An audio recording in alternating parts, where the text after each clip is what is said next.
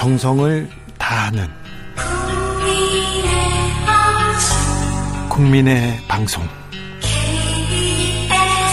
KBS 주진우 라이브 그냥 그렇다고요. 2030 청년이 보고 듣고 느끼는 대선 전쟁 그것이 궁금하다. MZ 세대에게 묻는다. 요즘 뭐 하니? 2030 청년 어벤져스 모였습니다. 청벤져스 본인 소개부터 시작할까요? 네, 안녕하세요. 더불어민주당 청년선대위 공동선대위원장 권지웅이라고 합니다. 권지웅 위원장 오셨습니다. 네, 안녕하십니까. 김용태 국민의힘 최고위원입니다. 국민, 국민의힘 김용태 최고 오셨습니다. 안녕하세요. 청년정의당 대표 강민진입니다. 강민진 대표 오셨습니다. 자, 청벤져스가 직접 주제를 뽑았는데 먼저 권지웅 위원장이 꼽은 키워드로 가보겠습니다. 네, 민주당의 쇄신이라는 키워드인데요. 네. 그 사실 이제 민주당이 그 변할까? 변하지 않을 것만 같아라는 게 저는 어떤 불신의 되게 중요한 부분이었다고 생각해요. 그래서 예. 스스로 이것을 만들기가 쉽지 않았는데 저는 그 흐름들이 조금씩 만들어지고 있는 것 같습니다. 며칠 전에 이제 정성호 의원들을 비롯해서 이재명 후보와 아주 가까운 분들이 네. 정부가 만들어진다 하더라도 거기 들어가지 않겠다. 그리고 그렇게 하는 이유는 오롯이 능력 중심으로 정부를 운영하기 위함이다. 이렇게 했고 네. 오늘은 이제 송영길 대표께서 불출마를 선언하면서 어, 자신의 불출마뿐만 아니라 우리가 집권하게 되면 지방선거에서 청년들을 30% 공천하겠다고 했어요. 예. 이게 적은 일은 아니거든요. 네. 그래서 이렇게 좀 스스로 바꾸려고 하는 노력들을 보고 저는 조금 설레긴 했습니다. 네. 네, 저는 강론이나 뭐 내용적인 것에는 동의하는 부분도 있고 동의하지 않는 부분도 있는데요. 네. 어쨌든 늦었지만 어, 대표께서 송영길 대표께서 이런 어, 반성의 목소리를 내셨다는 거에는 의미를 두고 싶습니다. 뭐 내용적으로 좀 들어가면요. 어, 본인은 그 본인께서 그 삼선을 제안하겠다고 국회의원 네. 삼선 불출마 그 권, 그 제안하겠다 말씀하셨는데 본인께서는 이미 오선의 국회의원이시고 인천광역시장까지 하셨으면서 저는 삼선 제안에 대해서는 과연 국민들께서 진정성 있게 다가갈까에 대한 의문도 있고요. 그다음에 보궐선거 무공천에 대한 말씀도 하셨어요. 네. 이미 이것은 지난 4.7 재보선 때 본인들께서 무리한 당원 당규까지 개정해 가면서 그렇게 그때는 어, 후보를 공천하고 왜 선거를 앞두고 이제 와서는 과거에 반성할 수 있는 시간이 굉장히 많았음에도 불구하고 대통령 선거를 지금 며칠 안 남기고 이 임박한 시점에 이런 쇄신안을 발표하는 것에 대해서 많은 국민들께서 어, 진정성을 느끼실 수 있을지에 대해서는 의문은 있습니다. 늦게라도 지금이라도 반성하는 것은 뭐 거기에 대한 의미를 두겠습니다. 예. 네, 저는 일단 칭찬할 거는 칭찬을 좀 하고 싶어요. 이번에 그 민주당의 귀책 사유로 어 선거가 생기게 된 지역에 무공천 하겠다. 그리고 이제 586 세대 대표해서 불출마하고 2030 청년 공천을 하겠다라고 한 것은 칭찬할 만한 일이죠. 네, 반갑게 생각을 하고요. 그리고 국민의힘도 이제 대구 같은 경우는 곽상도 의원의 로 인해서 생긴 지역구잖아요. 그런 경우에 불출마하는 것이 맞다고 생각합니다. 국민의힘에서 논의를 하셨으면 좋겠고요. 다만 이제 기득권이라고 할 때 우리 정치에서 최대 기득권은 양당 기득권이거든요. 거대 정당 기득권이에요. 민주당의 원죄가 있죠. 그 선거제도 개혁을 같이 해놓고 비례위성 정당 꼼수로 의석수를 확보한 부분에 대해서 어, 지금 거대 정당에만 유리하게 짜여져 있는 선거제도 그리고 정치판을 어떻게 공정하게 만들 것이냐. 당장 지금 지방선거 제도와 관련해서 국회 정개특위에서 논의하고 있거든요. 어, 이 지방선거부터 이 거대 정당 기득권을 내려놓겠다는 의지를 민주당이 실제로 보여주시기 바랍니다. 강민지 대표 민주당에 원죄가 있습니까? 아 이제 가, 물론 국민의힘이 먼저 비례위성정당을 만들었죠. 그 미, 국민의힘과 민주당 둘 다 책임이 있고요. 다만 민주당은 선거제도 개혁을 같이 한 정당입니다. 사당이 합의를 해서요. 이제 그런 부분에서 책임을 좀 더 물을 수 있는 거죠. 그 아까 말씀하신 것 중에 제가 좀 지적하고 싶은 것은 네. 대구 얘기를 하셨는데 지금 재선 재보궐이긴 하지만 재선거와 보궐선거의 좀 차이점에 대해서 아셨으면 좋겠고 그리고 어 저희 정당은 정권 획득이 목표입니다. 당연히 이번 대구 중랑구 같은 경우에 저희 당에서 굉장히 공정한 경선을 통해 가지고 공정한 경쟁을 통해 가지고 후보를 낸다면 어, 많은 유권자분들께서 거기서 판단해 주실 것이라고 저는 생각합니다. 권지웅 위원장. 저는 뭐 어쨌건 민주당이 조금씩 나아지고 있는 것 자체가 저한테뿐만 아니라 이 사회를 살아가는 많은 분들에게 그래도 좀 다행이다 이런 부분이 있을 것 같고요. 네. 근데 이것을 어떻게 잘 이어갈 건가 아니면 비워진 공간을 무엇으로 채울 건가가 저희의 과제인 것 같습니다. 그래서 그곳을 채워나가는 청년들을 많이 모아내고 그 전에 정치가 하지 못했던 예를 들면 줄 세우기라든지 아니면 대의 중심으로 한다든지 이런 것들을 어떻게 극복해낼 건가 그게 저희의 과제인 것 같습니다. 권지웅 위원장님 저는 이 부분에 대해서 이제 저희가 청년들이니까 네. 또 민주당 청년분들께도 할 말씀 드리고 싶은데요. 저는 뭐 송영길 대표께서 오늘 하신 말씀에 대해서 뭐 어느 정도 의미를 두고 있지만 민주당의 청년 정치인들께 물, 여쭤보고 싶은 것이 과거 조국 사태 때 다들 다 어디 계셨는지 잘 모르겠어요. 뭐 온 국민들이 그런 상대적 박탈감을 느낄 때 도들 다들 586의 앵무새 노릇 하셨지 않았습니까? 다들 감싸기 바빴고 권력형 성범죄 있을 때 2차 가해를 조직적으로 가담했었습니다. 그때 민주당의 청년 정치인들 쇄신의 목소리 안 내시고 그때는 어디 있다가 이제 와서 이렇게 지금 모르겠습니다. 그래서 이 지방선거 때 민주당에서 30% 청년 고천 말씀하시는데 과연 지금 민주당의 청년 들도 좀 자성의 목소리가 좀 필요하다고 생각하거든요. 권지웅 위원장 저는 뭐 여가부 폐지 이야기하는 정치인께서 이 이야기하는 건뭐 꽤 설득력이 있을까 뭐 이런 설득력이 별로 없다 이런 생각이 일단 들고 되려 어쨌건 저의 과제는 다양성이나 실용성을 가진 정치로 어떻게 바꿔낼 건가가 핵심인 것 같아요. 그랬을 때 이제 그 전에 정치가 답습했던 것을 극복해내는 게 우리의 게임일 것 같습니다. 아무튼 지금 우리 정치가 기성세대에게 과도하게 독점돼 있다라는 건 명백한 사실이잖아요. 이제 국회의원들 같은 경우도 2030 청년 비율이 4%밖에 되지 않고 지방의회도 다르지 않고요. 이런 정치판을 어떻게 하면 더 세대적 다양성을 대변하는 그런 정치로 만들 것이냐, 어떻게 하면 새로운 흐름이 어, 우리 정치로 어, 고여 있지 않고 흐르게 만들 것이냐, 어, 이런 것들은 모든 정당들이 다 고민해야 될 것이라고 생각하고요. 네. 우리 각 당에 있는 청년 정치인들도 함께 힘 모았으면 좋겠습니다. 세대 그리고 또 엘리트들이 독점하는 정치도 좀 바꿔야 된다고 봅니다. 보통 국민들의 시각에서 보통 사람들 그리고 조금 어, 재력이나 능력이 좀 떨어지는 사람들을 위해서도 좀 활동하는 그런 정치인들 보고 싶습니다. 자, 강민진 대표 기득권 계속 말씀하시면서 양자 TV 토론에 대해서는 조금 할 말이 좀 있으시죠? 네, 이번에 민주당과 국민의힘 두 당이 합의를 해가지고 양당끼리만 대선 토론을 하겠다고 하는데, 어, 정말 무엇보다도 공정해야 할 대선에서 심각한 민주주의 훼손이 일어나고 있다고 봅니다. 저희는 강력하게 대응을 할 거고요. 지금 정의당이랑 국민의당 모두 방송금지 가처분 신청을 했는데 오늘 심상정 후보가 직접 가서 변론을 하셨고요. 일반적인 가처분 신청과 다르게 70분이나 심리가 이어졌다고 합니다. 그래서 좀 긍정적인 결과가 나올 수 있지 않을까 기대를 하고 있는데요. 어, 월드컵 비유를 좀 들어보겠습니다. 네. 어, 월드컵에서 어차피 우승은 독일이나 브라질이 할 거니까 그 둘만 경기 한 번만 하고 우승컵 주자 이렇게 이야기할 수 없는 거잖아요. 예선부터 정정당당하게 경기를 해, 하다 보면은 의외의 강팀이 나오게 되는 거고 우리나라도 이제 월드컵에서 막상 겨뤄보니까 독일전에서도 이기고 이런 일들이 일어나지 않습니까? 자 월드컵 비유 오 이거 좀 설득력 있는데요. 그러면 조원진 후보, 허경영 후보 이런 분은 어떻게 됩니까? 물론 이제 모든 후보들을 다 초청할 수는 없겠죠. 근데 지금 법정 그 대선 토론을 기준으로 두고 있는 것이 그 소수 정당도 5% 이상 지지를 받거나 그리고 의석수가 다섯 석 이상 있으면 TV 토론에 함께 해야 된다라고 규정한 것은 거대 정당끼리만 토론하는 것이 아니라 일정 정도의 기준을 갖춘 소수 정당도 함께 토론을 해야 그것이 대, 대선의 공정성 그리고 민주주의에 부합한다는 거거든요.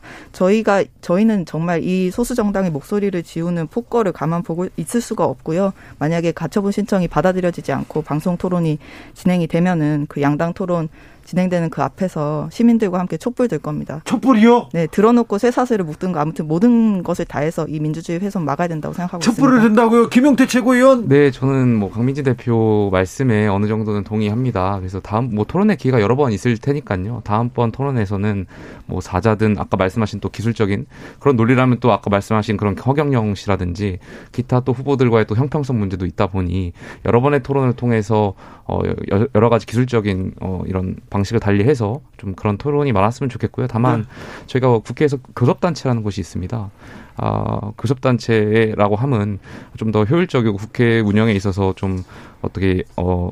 그 국민의 어, 많은 동의를 받은 정당의 배출을 통해서 그분들이 어떤 의사결정 구조에 참여하는 구조지 않습니까? 그렇다 보니까 이번 토론은 양당이 좀 더 국민의 관심사와 이런 것이 있어서 그렇게 결정된 것으로 알고 있습니다. 지금 안철수 후보와 심상정 후보를 지지하시는 국민들을 합치면 이게 결코 적은 수가 아닙니다. 그리고 국민들 70%는 지금 여론조사상 다자 토론을 더 선호한다 이렇게 나오고 있고요. 저는 그 큰 정당에 있는 청년 정치인들께서 이런 부분에 대해서는 좀 목소리를 내주셨으면 좋겠습니다. 양당 토론 진행한다고 해서 뭐 그게 어떤 대단한 지지율 수호 일도 아닐 뿐더러 함께 좀 다양한 목소리를 두고 토론을 하자 이런 말씀 좀 해주셨으면 좋겠습니다. 저는 기본 적으로는 강민진 대표님 말씀하신 대로 정치 주체가 마이크를 좀 나눠 가질 수 있게 하는 것에 동의하고요. 그래서 이제 선관위 토론이나 이런 것들은 기본적으로 보장돼 있지 않습니까? 근데 저는 이 그 정의당이 양자 토론이 아니라 정의당이 들어와야 된다라고 주장하는 것이 사실은 정의당의 요구가 아니라 시민들의 요구여야 된다고 생각해요. 근데 이건 지금 정의당이 되게 정의당만 당 되게 강하게 주장하는 듯한 이런 분위기 를 어떻게 극복해낼 것인가가 사실은 과제이지 않을까 이런 생각이 듭니다. 그리고 지금 국민들 70%가 다자 토론하자고 네. 하고 있는데 그걸 어떻게? 아 그러니까 예를 들면 그런 어떤 이번만 토론을 하는 게 아니라 앞으로도 계속 토론이 열릴 거고 첫 번째 열리는 토론에 있어서 국민들이 그렇게 요구할 수 있다고 생각합니다. 네. 근데 정의당을 꼭 포함해서 해야 된다고 많은 사람들이 말하고 있는 것 같지는 않아요. 네. 알겠습니다. 이 가처분은 내일쯤 결론이 날 것 같은데요. TV 토론에 대해서는 절대 못 물러난다. 정의당 강민진 대표 계속 얘기하고 있습니다. 청년 정의당 대표님께서. 자, 김용태 최고위원, 네, 아, 키워드로 가보겠습니다. 네, 저는 그 집권 여당의 국가 안보 의식 수준에 대해서 좀 할 말씀 드리겠습니다. 며칠 전에 그 송영길 대표께서 어, 멸공을 외치다가 6.25 전쟁에 빌미를 줬다라는 식의 발언을 하셨고요. 저는 굉장히 나만이 6.25 전쟁에 어떤 빌미를 줬다는 식의 발언은 굉장히 부적절했다 생각되고요. 그다음에 이재명 후보께서 계속해서 선제 타격과 선제 공격을 오용해서 굉장히 뭐 전쟁 광인 이런 표현을 하시는데요. 저희 후보께서 윤석열 후보께서 말씀하신 것은 북한이 핵 미사일 공격이라든지 서울에 대한 공격, 공격 징후가 포착됐을 시에 선제 타격을 말씀했던 것이지 저희가 언제 선제 공격을 하겠다고 했습니까? 근데 민주당에서는 계속 이것을 선제 타격과 선제 공격을 오용해서 뭐 전쟁 광인이 이렇게 호용하 저 오도 왜곡하고 계신데요. 저는 이것이야말로 이재명 후보가 안보 포퓰리즘을 장사하는 거다라고 생각하고 있고요. 과거 저는 뭐 문재인 정권의 한민족이라든지요. 뭐 종전 선언이라든지 이런 거 다 언젠가 필요하다고 생각합니다. 다만 지금 문재인 정권 4년간 어, 그렇게 외쳐왔던 가짜 평화쇼의 결말은 어떻습니까? 북한 오늘 또 순항미사일 두 발쏜 어, 걸로 알고 있는데요.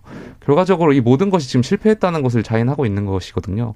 저는 북한이 비핵화라든지 어, 과거에 돌아갈 수 없는 행위를 전제하고 나야 저희가 어떤 어, 어 북한과의 대화도 하고 할 수 있다고 생각하거든요. 여기에 대해서도 뭐 권지훈 위원장 생각도 궁금하고요.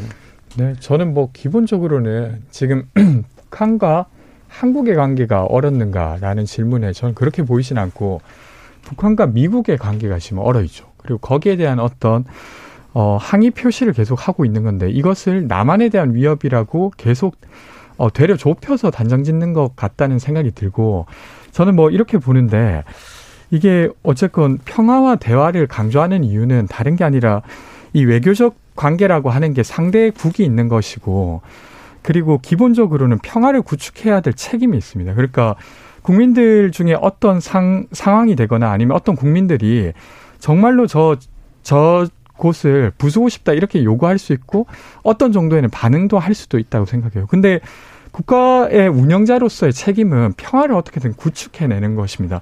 근데 그런 측면에서 저는 지금 문재인 정부가 해왔다고 생각하고 그런 면에서는 꽤 성과가 있었다고 평화를 봅니다. 어떻게 구축했냐고 말씀하시는데 과거에 저희 우리 공무원 북한에 피격당하고 피살됐는데 아무 말도 못 하시지 않았습니까? 예를 들면은 우리 돈 혈세 270억 들여가지고 남북 공동 연락소 지원했는데 북한이 임의로 폭격하고 어, 파괴하는 거에 대해서 우리 정부 아무 말도 못했습니다. 공무원 피격됐을 때는 김정은 위원장이 사과하지 않았습니까?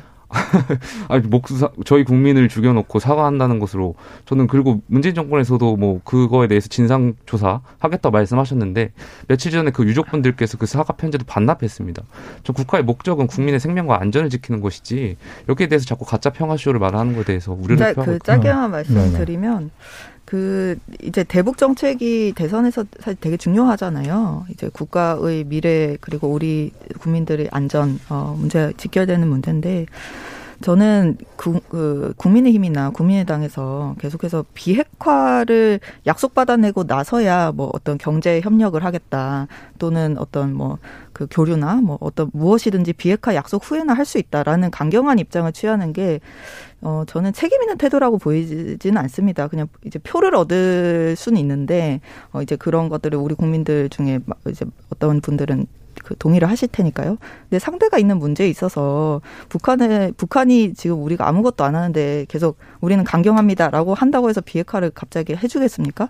이제 그렇지 않잖아요. 이제 나 우리나라도 뭔가 북한한테 제시하는 게 있고 메시지가 가야 그 다음에 이제 비핵화라는 목표를 향해서 갈 수 있는 건데 무조건 모든 것들을 다 비핵화 이후에나 할 수 있다라고 하면 그거 아무것도 하지 말자. 그냥 계속 지금 미사일 쏘고 어 어떤 안보 불안이 가중되는 이 상황을 계속 유지하자라는 이야기밖에 안 됩니다. 그런 말씀은 지금 강민진 대표께서는 북한이 비핵화도 안 하는데 우리 국민을 담보 생명을 담보로 지금 북한이 계속 미사일 쏘는데도 방치하고 있다는 말씀이신 건가요? 근데 뭐 예를 들면 동의할 수 없고요. 예. 공무원이 비핵 됐던 아주 안타까운 사례가 있었지만 지금까지 관계를 구축해 오면서 사실은 전쟁이 일어났거나 그러지 않잖아요. 그러니까 저는 이제까지 해왔던 조치, 대화를 중심으로 두고 평화를 구축해 내려고 하고 그리고 굳이 자극하지 않려고 않으려는 조치가 지금까지 만 지금까지 평화를 만들어 왔다고 생각합니다. 네.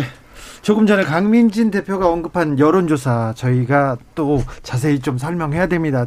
TV 토론 방식에 대해서 이재명, 윤석열 양자 토론이 좋다는 답은 27%고요. 70% 가까이 다자 토론이 좋다고 답했습니다. KBS가 한국 리서치에 의뢰해서 지난 17일부터 4일간 전국 만 18세 이상 남녀 1000명에 대해서 조사했습니다. 자세한 내용은 KBS 홈페이지에서 확인하실 수 있습니다. 여기는 공정과 신뢰 KBS에서 이거 꼭 해야 됩니다.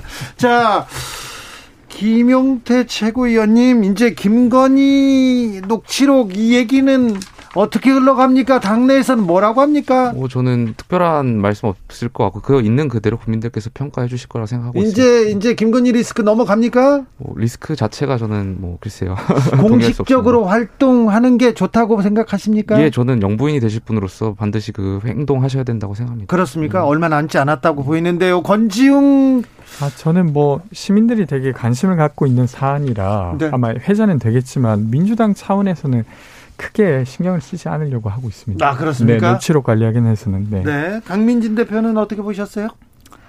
어, 이 녹취록 대선이 돼버렸는데 네. 어, TV 토론을 통해서 우리 사회가 나아가야 될 방향과 정책에 대해서 더 많이 토론하고 또 그 미래 비전을 보여드리는 게 훨씬 더 중요한 일이라고 생각하고요. 네. 그런 점에서 이 TV 토론이 정말 중요한데 네. 이 토론을 양당끼리만 합의해서 치르는 방식으로 지금 하고 있다는 점에서 어, 굉장히 유감이라는 거를 다시 한번 피력을 알겠습니다.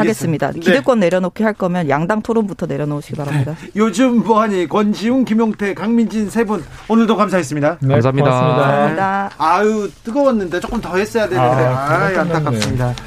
주진우 라이브 이제 인사드릴 시간입니다. 오늘 돌발 퀴즈의 정답은 보리스 존슨이었습니다. 보리스 존슨. 네. 아, 네. 저는 내일 오후 5시 5분에 돌아옵니다. 뜨거웠죠. 힘들었죠. 네. 아, 청년들의 목소리를 더 들었어야 되는데. 좀 안타까운데 저희가 계속해서 청년들의 목소리 경청하고요. 계속해서 널리 퍼뜨리도록 하겠습니다. 이 에너지를 말입니다. 저는 여기서 물러갑니다. 지금까지 주진우였습니다.